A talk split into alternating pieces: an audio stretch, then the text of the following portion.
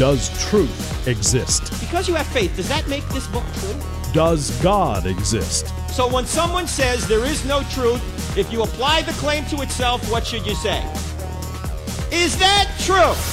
They don't think Christianity's true. They're talked out of it.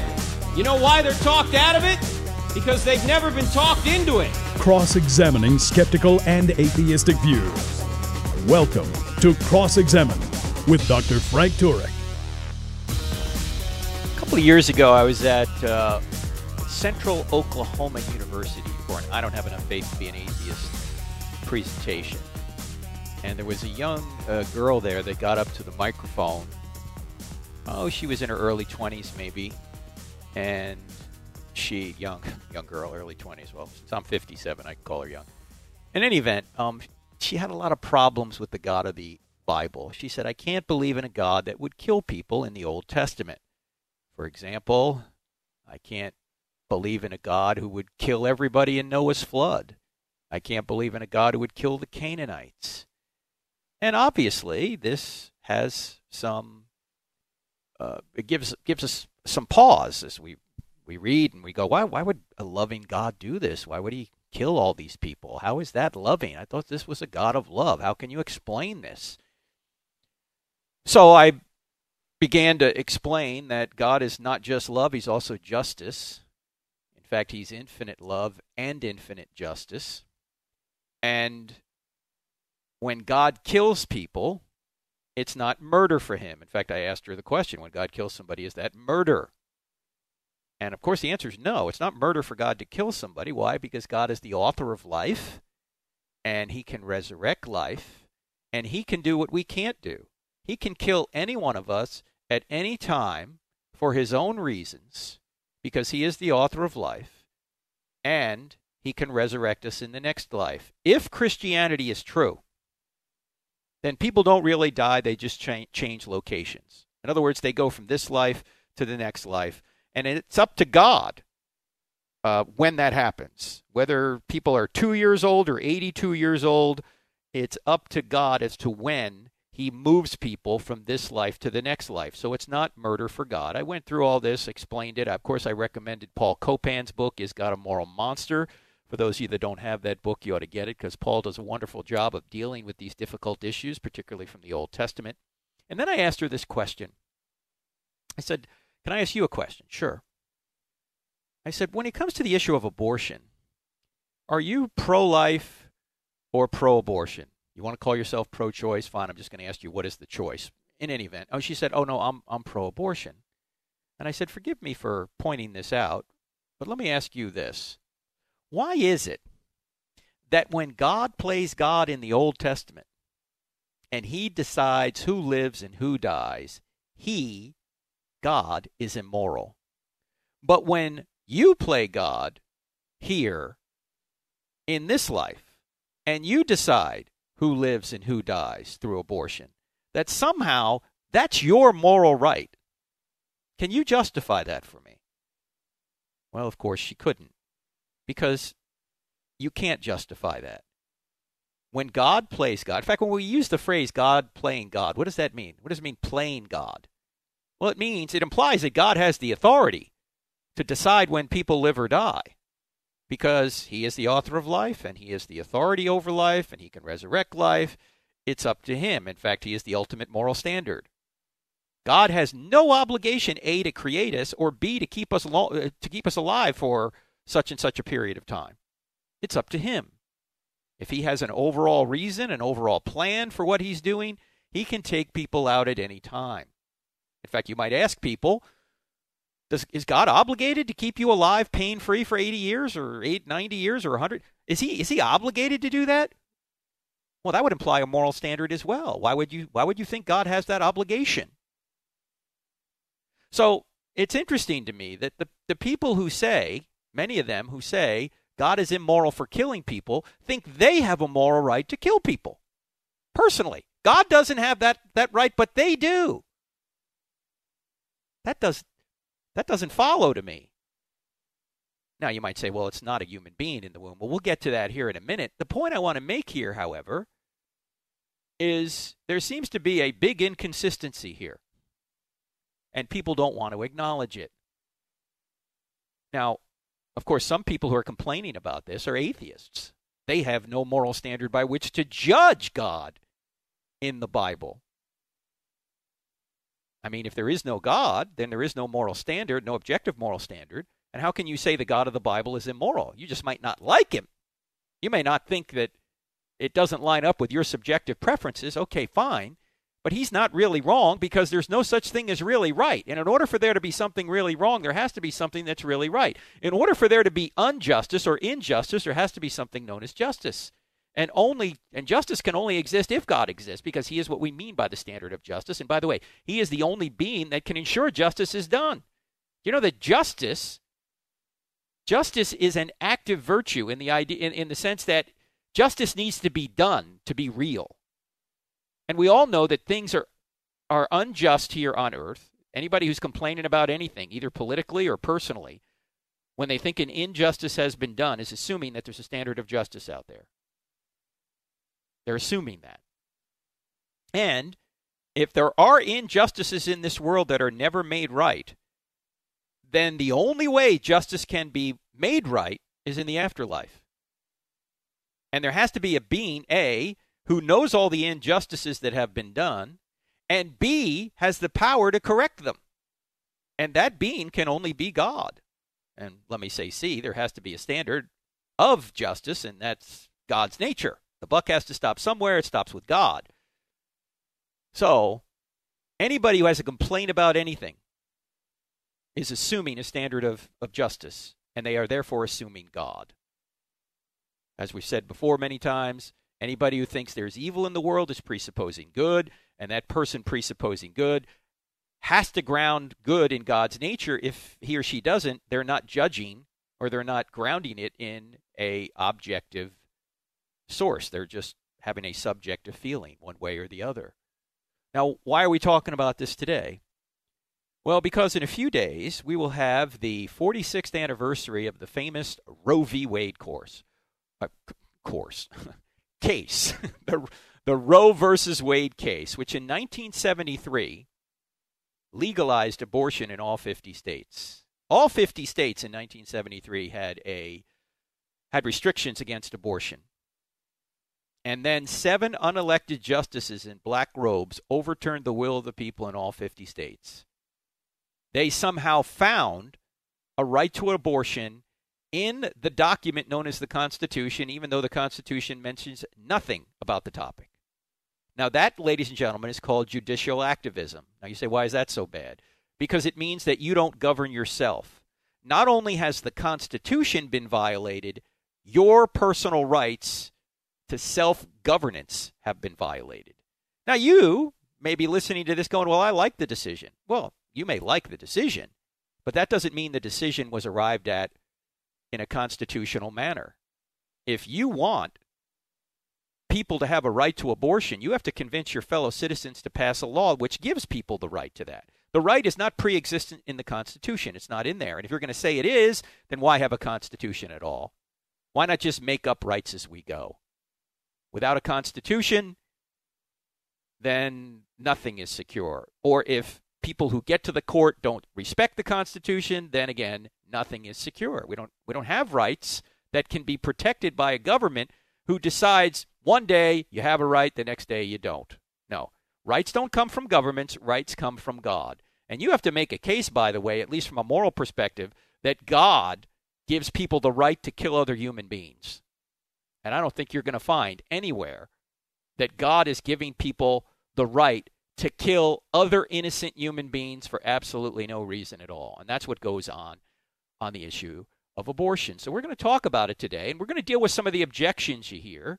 Well, don't impose your values on me, and uh, abortion is done for a good reason, and you know what would happen if, if all these people were born into poverty? All these kinds of objections we're going to deal with today, and maybe later in the program I'll get to some of the questions you've sent me if we have time. But I have a lot to cover here today. This is an issue we need to deal with because it's a moral issue. In fact, both sides are arguing it's a moral issue. Those who say the, the baby has a moral right to life, and people who say that a woman has a moral right to, to choose an abortion. Well, how do we adjudicate that? We will. I'm Frank Turek, back in just two minutes. Don't go away.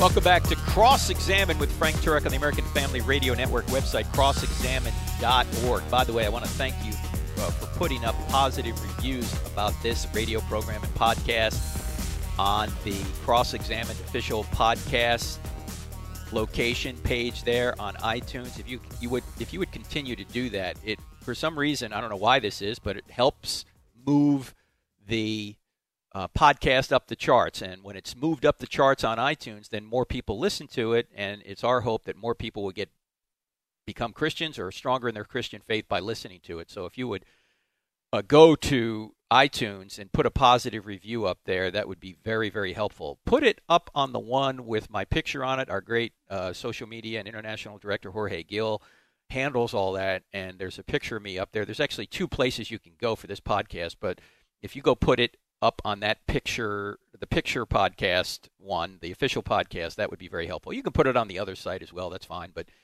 uh, put it up there if you would. Five star review if you could. If you don't like this program, you never heard this. All right, my name is Frank Turek, and I, I want to point out that um, uh, last uh, what's been it's been almost three years now. There was a lady that wrote an article in National Review. Her name is Frederica Mathewes Green, and she was a feminist and she wrote this article about her transition from a feminist position to a pro life position. And here's what she wrote in this article. This is telling. She said, I changed my opinion on abortion after I read an article in Esquire magazine way back in 1976. She said, I was home from grad school, flipping through my dad's copy, and came across an article titled What I Saw at the Abortion. The author's name was Richard Selzer. He was a surgeon. He was in favor of abortion, but he had never seen one. So he asked a colleague whether next time he could go along and actually see an abortion. And the woman was at 19 weeks pregnant. She was uh, lying on her back on the table. And that's the way most abortions are done after the 10th or 12th week. So the woman is lying on her back on the table. And the doctor performing the abortion inserted a syringe into the woman's abdomen and injected her womb with a chemical solution, which would bring on contractions and cause a miscarriage. She goes on to say that this method isn't used anymore because too often the baby survived the procedure, chemically burned and disfigured, but clinging to life. Newer methods, including those called partial birth abortion and dismemberment abortion, more reliably ensure death. Unquote. Yeah, I'm sure that does. You start tearing a baby apart in the womb, that's going to cause the baby to die. All right, let me go back to her article. After injecting, get this, get this, folks. Stick with me on this. This is going to get a little bit dicey in the sense that it's not going to be pleasant, but it's the truth. After injecting the hormone into the patient's womb, the doctor left the syringe standing upright on the mother's belly. Then Selzer wrote, quote, I see something other than what I expected here.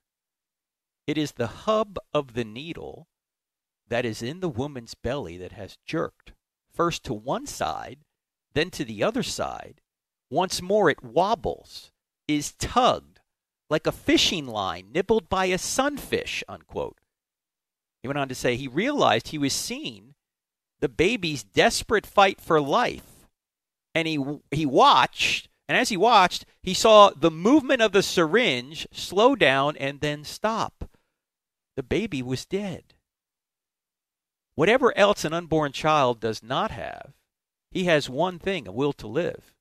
Or it could be a she in there, by the way. She will fight to defend her life.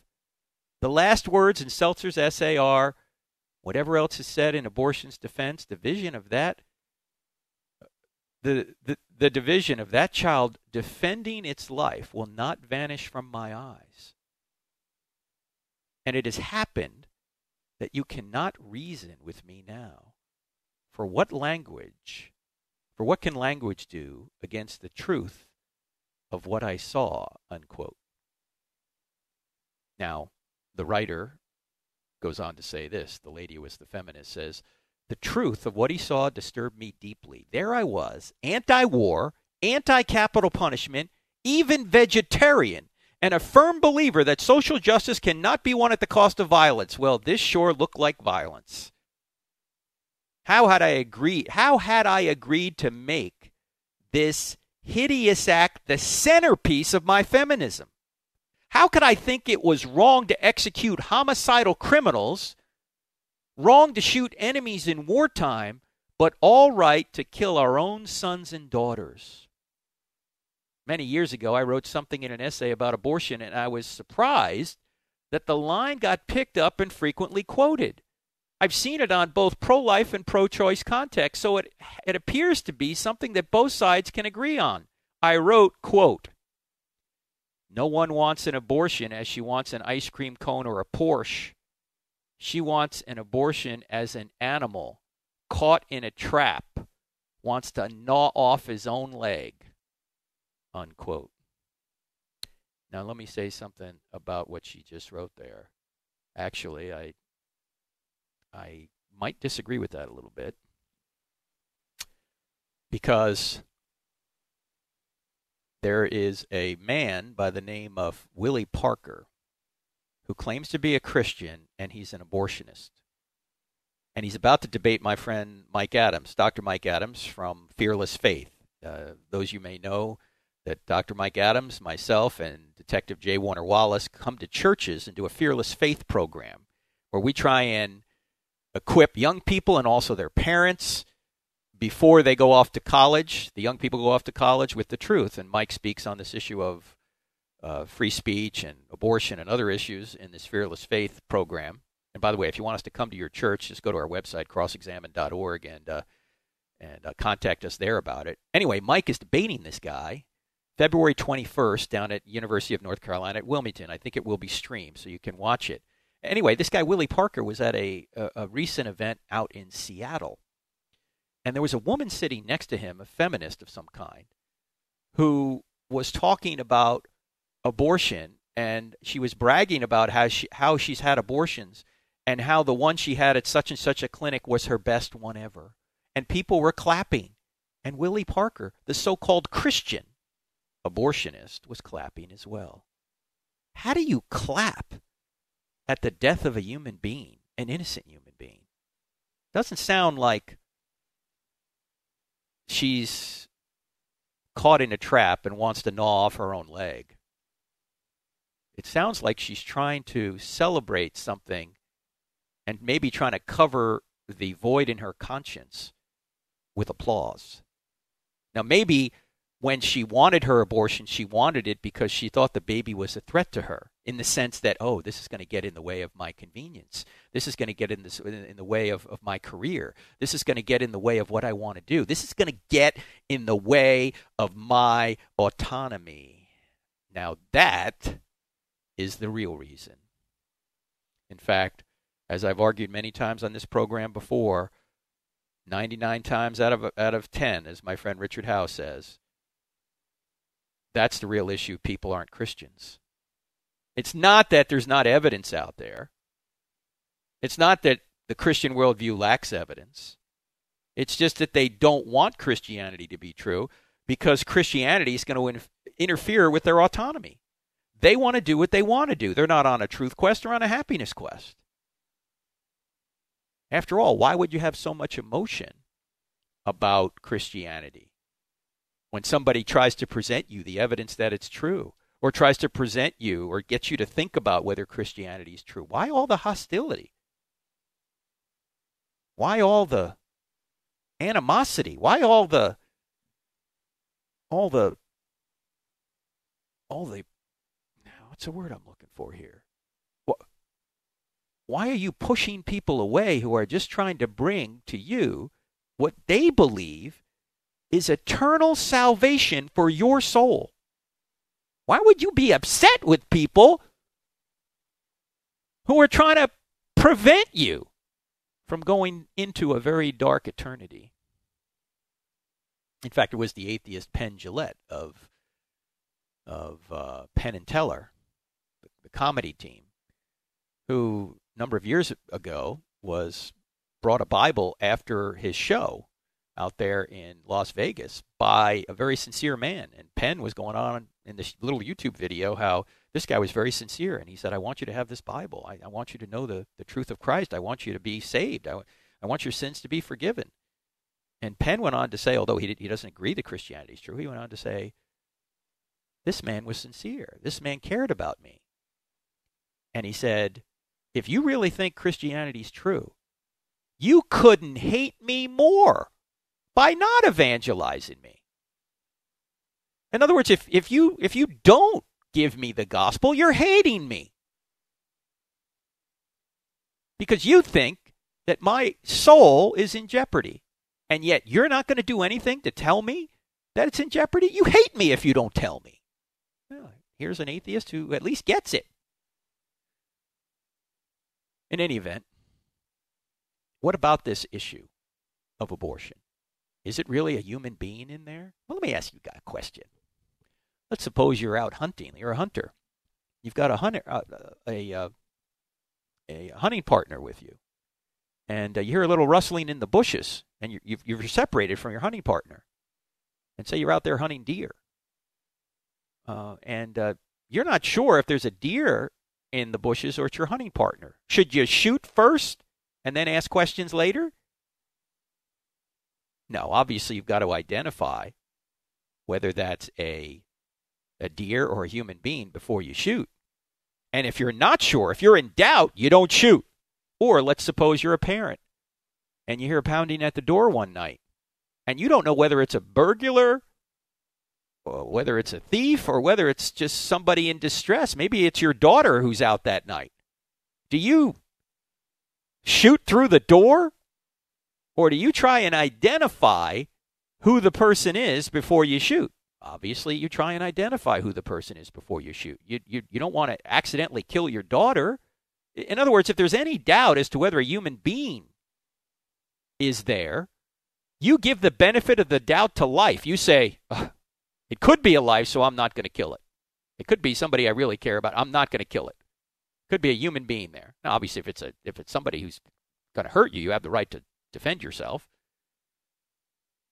someone's trying to come into your house and kill you or kill your family members, you have a right to defend yourself. But the point here is, is that you give the benefit of the doubt to life. You ensure who that being is before you shoot. So if you have any doubt as to whether a human being is in the womb, you should be pro life.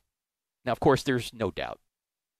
Scientifically, genetically, there's no doubt what's in there. Everybody admits now that a human being.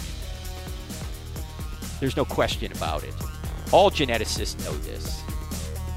And yet people still want to kill people by making an arbitrary an arbitrary distinction between a human being and a person. What, what is that? Why, why are you having this arbitrary distinction? That's a human being in there. That person has the right to life. And we're going to talk more about it when we come back. I'm Frank Turek. You're listening to Frank Turek on Cross Examined on the American Family Radio Network back in two. I mentioned at the top of the program, ladies and gentlemen, I was at Oklahoma or Central Oklahoma University a couple years ago, and uh, the the video from the Q and A that I I mentioned is actually on our YouTube channel. You can watch it, and in fact, we sent it to all of our subscribers, our email subscribers, uh, a couple of weeks ago, and uh, so you can see that there if you want to see that exchange I had. It went on for about 11 minutes, actually. I abbreviated it for the top of our program. But if you want to get one video a week from us, and usually they're short videos 11 minutes is probably the longest one we have usually they're about three or four minutes and they're q&a videos from the college campus if you want to get one a week that you can share with other people all you need to do is text the word evidence to 44222 that's 44222. Text that word evidence to 44222 and we will send you one email a week. We're not going to share your email address with anyone else. And you'll be able to share this with other people and we have people signing up all the time for this because they find these very short videos very helpful. Uh, again, you, you know, you might send somebody a 40 minute video, they're not going to watch it. But if you send them a two minute or a three minute or a four minute video, a Q&A video, they're going to watch it.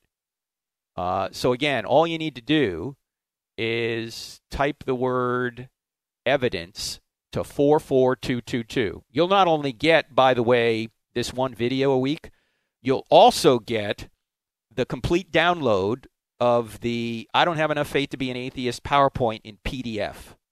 It's uh, it's the PowerPoint presentation I use when I present the evidence. And by the way, I'll be at Ohio State this week doing that. Uh, actually, next week it's uh, the 23rd. No, let me get this right. It's the 28th, Monday the 28th. I'll be at Ohio State University. The day before that, on the 27th, I will be at a church there. I believe it's Westerville Church in in uh, Westerville, Ohio. So it's near Columbus, Ohio. So the 27th, I'll be doing three services at Westerville Christian Church. All the details are on our website. And the next night, I will be at Ohio State University, and that starts at 7:30 p.m. in the Great Hall Meeting Room, right there on the Ohio State campus. So if you can be there for that, love to see it. That will also be streamed online, by the way, on Facebook, crossexamine.org Facebook page, and also our website, crossexamine.org. So you can see the I Don't Have Enough Faith to Be an Atheist presentation and all the Q&A that we do there. And as I say, the Q&A that uh, I mentioned at the top of the show with this young woman who is objecting to the God of the Old Testament because he kills people – that Q&A is one of the Q&As on our YouTube channel and it's one of the Q&As you'll get if you text evidence to 44222. All right, let me go back to this issue now. This is the moral issue of our day um, because literally, if that is a human being in the womb, we are killing about 900,000 human beings in America every year. And there is a website out there that you can get a lot of statistics on abortion. In fact, if you type abortion statistics, it'll be the second website that comes up. Uh, this is, let me just get this exact website for you. Uh, it's called, uh, let's see, I just had it here a second ago. It's called abort73.com. Abort73.com. Now, that is a website devoted to the elimination of abortion. If you want a website devoted to keeping abortion legal, you could go to the Guttmacher Institute and look at their statistics. And when you compare the statistics on these two websites, they agree. Here's a here's a rare situation where we don't seem to have a lot of fake news going on. Both sides are reporting accurately, at least in the statistics they have on their websites, the truth about abortion. And let me just point out some startling things about abortion. In uh, the, in the United States, the highest percentage of pregnancies that were aborted were in Washington, D.C. 38% of pregnancies aborted. New York, 33%. New Jersey, 30%. The lowest percentage of pregnancies that were aborted, where do you think before I say? What state? Yeah, you're right. Utah. Okay. At, at least the Mormons may have theological problems, but they got the uh, they've they've got the pro-life thing down. South Dakota, four percent. Wyoming, less than two percent. Eh, in fact, in 2015, approximately 35% of all pregnancies in New York City, excluding spontaneous miscarriages, ended in abortion. That's according to the Center for Disease Control. Okay? 35%. In fact, more black babies are killed by abortion in New York than are born. Let me say that again. More black babies are killed by abortion in New York City than are born in New York City. I don't care where you stand on this issue. That's a tragedy. Now, you might say, well, again, um, maybe these are for good reasons, like rape or incest, they think is a good reason. By the way, if someone ever comes up to you and says, well, how could you be against abortion in, in the case of rape and incest? Well, that's a human being in there, but let me just ask you a question. Let's suppose politically I was for keeping abortion open to people who are victims of rape and incest. Politically. I mean, I still think it's immoral, but let's just say politically I'm for that. Let's keep it open to victims of rape and incest. But let's ban all other abortions. And of course, you know, life of the mother, yes, we get it. Okay, fallopian pregnancy, okay, fine. Yeah, we get that. Okay everything else, all these convenience abortions, let's let's have a law against it. Would you join me in that? 99 times out of 10 the other person's going to say no. Then you can say, "Well, why do you bring up rape and incest at all then?" Because it has nothing to do with your case. You don't really care about the issues of rape and incest. You just want abortion legal, and you're trying to use what people consider the hard cases to try and justify convenience abortions. Again, I want to be absolutely clear. I don't think rape and incest is a just moral justification for abortion.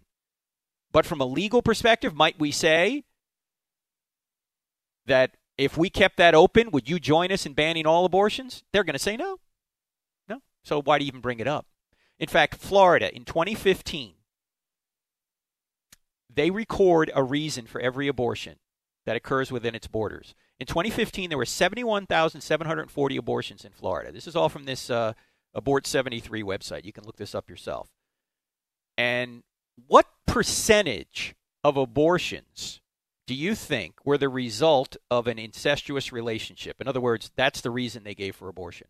Here's, here's the answer 0.001%. How about rape? 0.085%. How about a woman's life endangered? 0.065%.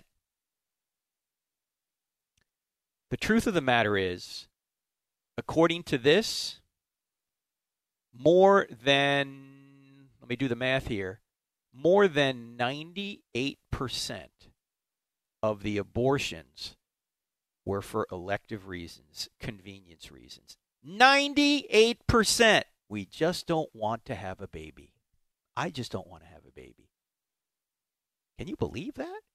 That's that's what the stats show. This is the state of Florida just gathering the the information revealed by the people getting an abortion. 0.288% women's health.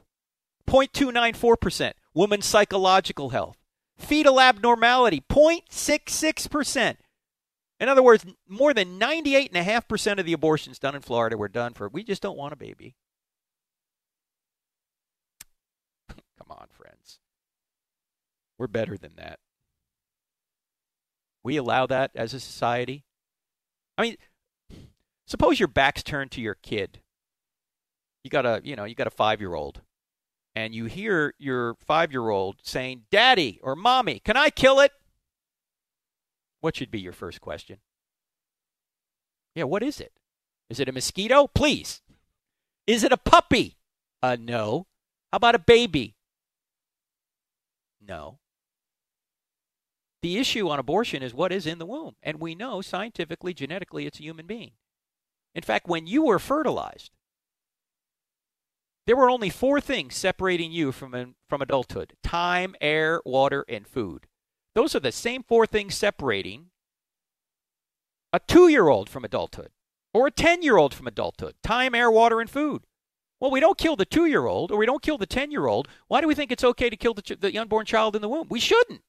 Yet we do. Now, ladies and gentlemen, who are the science deniers? It's certainly not the Christians. It's certainly not the pro life people. We know genetically it's a human being in there. And this arbitrary this arbitrary distinction between a human being and a person. That's just arbitrary. You're, you're just claiming that people that are inconvenient to you, to you are not persons, but it's still a human being. Where does that end? Well, you know, at one point, the United, uh, the, uh, the United States Supreme Court said blacks were not persons, and they had no right to life, or at least no right to freedom when it came to slavery. Dred Scott, 1857. Look it up. Who are the science deniers? It's not the Christians, it's not the pro life people. We know an unborn child's a human being. We know that there are two genders. We know there's a genetic code out there that can only be written by an intelligence. We know that the universe was created, and if the universe was created, there must be a creator. There's got to be a cause, in other words, that transcends the universe. And the, in fact, the entire scientific enterprise is built on the law of causality. You deny the law of causality, you can't do science anymore. You're not doing science. If you deny causality, Yet it seems to me the atheists are the ones denying all this.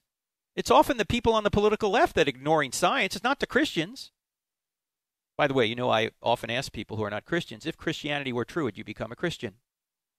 Well, here's a question you can ask with regard to abortion. If an unborn child was a human being, would you be against killing that child? Same kind of question. Now, if they hesitate or say no, again, the problem isn't in their head, the problem's in their heart. They don't want it to be true. They want to ignore it. They want to run from the truth. Who are the science deniers? It's not the Christians, ladies and gentlemen. You know, we used to sacrifice ourselves for our children. Now we sacrifice our children for ourselves. We used to sacrifice ourselves for our children. Now we sacrifice our children for ourselves. My friend Mike Adams, who, as I say, will debate this so called Christian abortionist, February 21st at University of uh, North Carolina at Wilmington, was in a debate with former head of Planned Parenthood. And uh, he said something that I think hit the nail right on the head when it came to abortion. She tried to say, oh, it's just, it's not really alive. And, and he looked at her and he said, dead things don't grow. That's right. And a baby in a womb is growing. Not a squirrel in there. It's not a bat. It's a human being. I'm back in two. Oh, Frank, don't impose your your morality on me. It's wrong to impose moral positions on other people. Your morality. Is that your morality? If so, why are you imposing it on me? Why are you telling me I ought not impose ought nots? You're doing the same thing you're telling me that I can't do. You're imposing your moral outlook that you ought not impose moral outlooks on me. When you're doing the same thing you claim I can't do. The truth is, ladies and gentlemen, everybody wants to impose a moral point of view. Everybody tries to legislate morality. The only question is whose morality. In fact, when people say, don't impose your morality on me, I say, look, this isn't my morality. I didn't make this stuff up. I didn't make up the fact that murder's wrong, that rape is wrong, that theft is wrong, that abortion's wrong, that men were made for women and women were made for men. And the best way to perpetuate and stabilize society, which is the reason the government's involved in marriage to begin with, is to legally recognize the man woman marriage relationship over any other sexual relationship. I did not make any of this stuff up. This is not my morality. This happens to be the morality. The one Thomas Jefferson said was self evident. The one the Apostle Paul said in Romans chapter 2 that the Gentiles who do not have the law, in other words, people who don't even have the Bible, understand right and wrong. This right and wrong is written on their hearts. So it's not my morality. It's not your morality. It just happens to be the morality. I'm just recognizing it. So if you have a problem with the morality, you don't really have a problem with me. You just have a problem with the Creator whose very nature defines morality.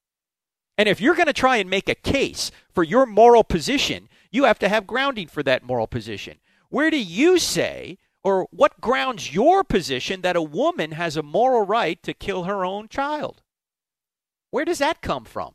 And how could that possible moral principle supersede the right of the human being in the womb to live?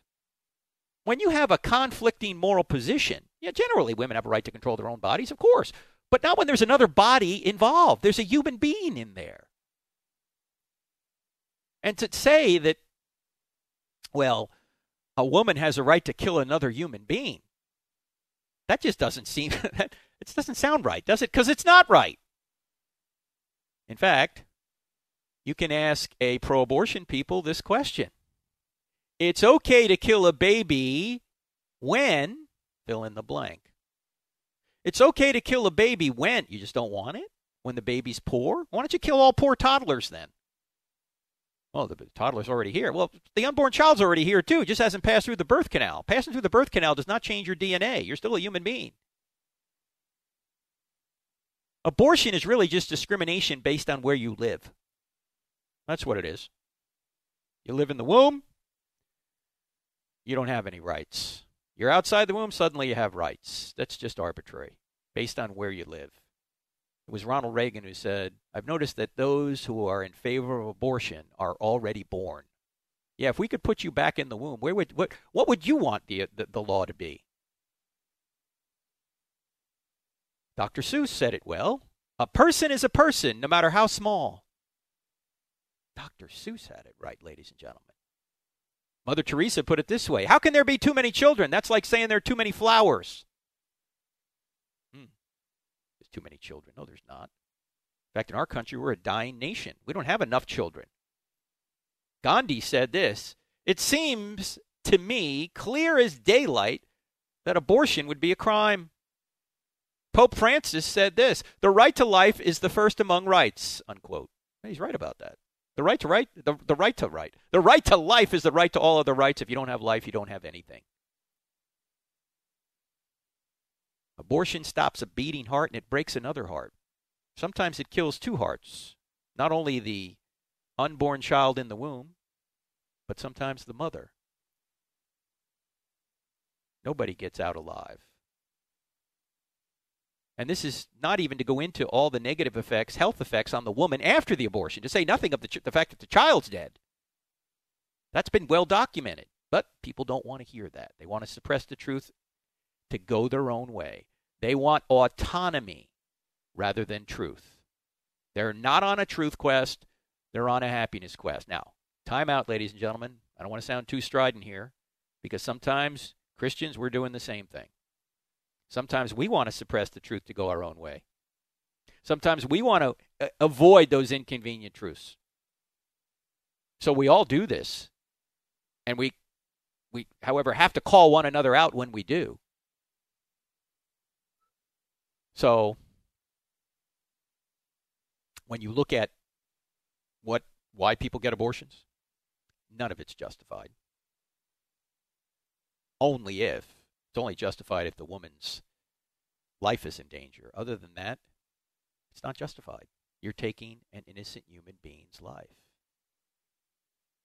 Now, um, Jay Budziszewski, who is a brilliant natural law philosopher, teaches at UT Austin, on his blog called the uh, Underground Thomist, said this, and said this a few years ago. He said, What educated people now call their common sense is largely a collection of dogmas pumped in from the outside.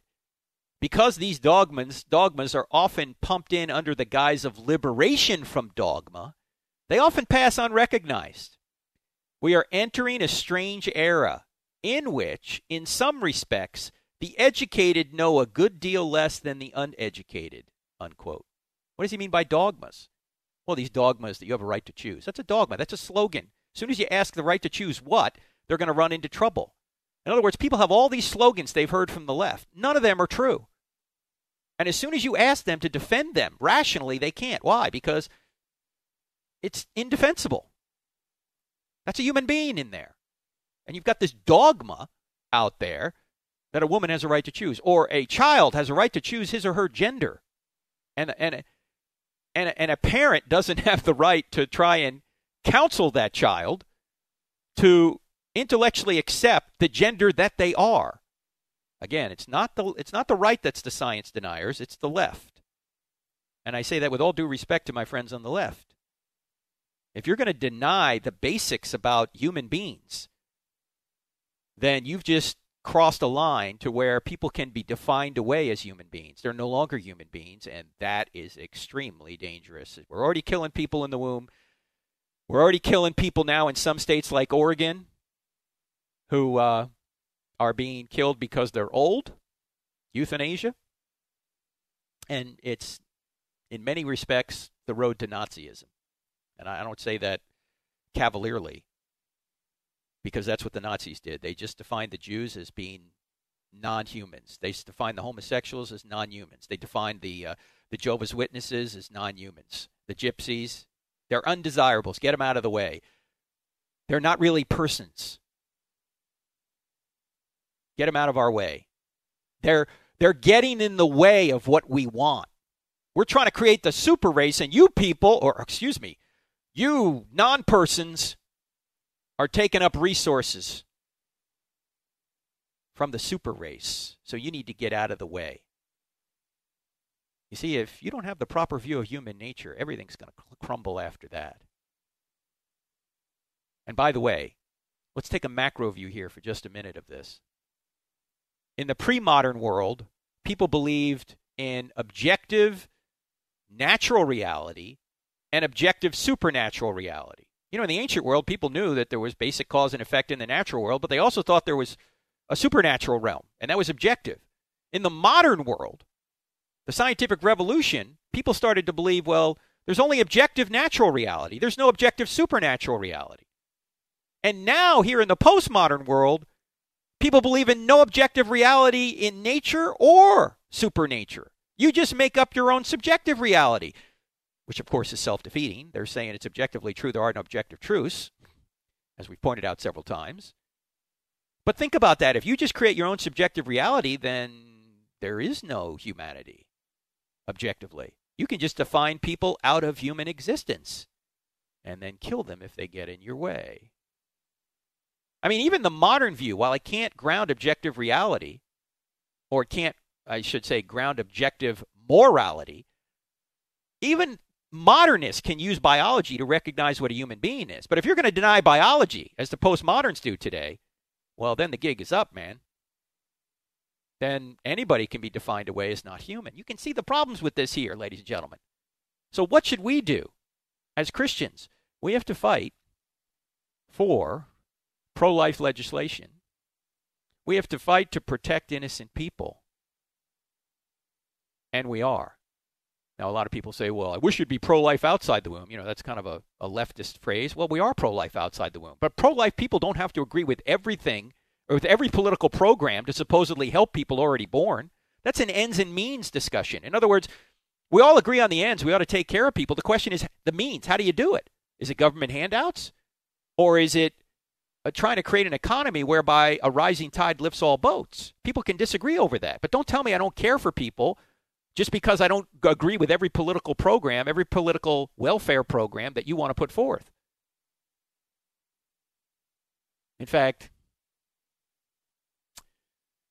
why are you rightfully upset when a child dies crossing the border, but you think you have a right to kill a child if he crosses your autonomy? If the baby is somehow inconvenient? You should be upset when a child dies crossing the border. But you should be even more upset when we deliberately kill children just because that child crosses our autonomy, gets in the way of what we want to do. I mean, if we're going to be honest with ourselves, ladies and gentlemen, we have to agree that we don't really have a rational defense of convenience abortions. That's a human being in there, and we should protect it. So do what you can, ladies and gentlemen. Put pressure on your politicians. Become a politician. Speak the truth in love. And always, if you're listening to this and you've had an abortion, put all that under the cross of Christ. Christ forgives every sin. Every sin. Just now be a warrior to prevent such sins from occurring in all right, friends, I'm Frank Turek. You can see more of this on our website, crossexamine.org. Don't forget to text evidence to 44222. Evidence to 44222. See you next week. God bless. The views and opinions expressed in this broadcast do not necessarily reflect those of the American Family Association or American Family Radio.